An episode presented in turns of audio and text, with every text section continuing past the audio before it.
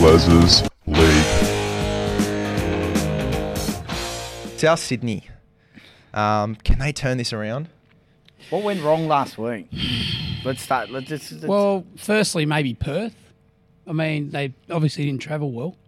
Um, I just, I don't know what's going on. I think Ilias has been, I think he's been poor all year. I, I don't think he's been their answer, unfortunately. Uh, you know, you, you got some terrific players around him, but, um, you know, Latrell's still coming back, getting himself Trell, Trell's one into, player into that- rhythm. Like I spoke to Lukey about it. He said last time he was injured, he was over in America and he had that bloke flogging him to get fit. This time he was here, he didn't have the bloke flogging him to get fit, and he's going to take time to get fit mm. Yeah. and get match fit. Match A- fit, and yeah. at the best of times, he only plays in half of the footy anyway, into the in 150. So, and they've got to, they've got to win now every game just about. but in, in saying that, they've got the Dragons. And, and one thing South, I've made South a point of, they've been flat track bullies a lot of the time, especially Trell, Cody, really step up and put sides like that, just absolutely demoralise Yeah. them. So, but you know what? They're going to play Knights in another week, and the Knights are on a bit of a roll. Mm. Yeah, Knights have been pretty good. And then And they they've got a bye as well, and then the Roosters. And I think the bye before the Roosters is great.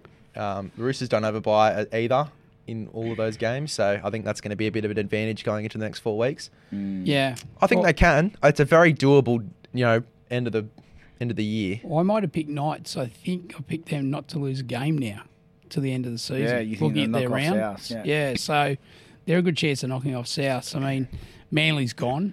Yeah. they're completely gone after the weekend. Yeah, that yeah, was totally. poor. I agree now. Um, but Cronulla just they just come out of the blocks. Mm. I didn't expect that. That that that was a that was a um, bit of an upset. a real upset. I thought the prices were wrong, but yeah. Neither, neither, neither did I. But then again, South do have these performances as well, where they sort of slack off a little bit, and it's great to have one of those performances as a bit of, as a bit of a wake up call as you you know start to peak before hmm. the end. But I'm just scared that going up against the Dragons, then the Knights who are playing great football, and then the Roosters, Yeah. it's going to be a bit hard for It's them. going to be interesting. Regardless of what happens in that last game, you know it's going to be a bash up, and it's going Yeah. into a hmm. semi final. Well, they're going to lose Burgess.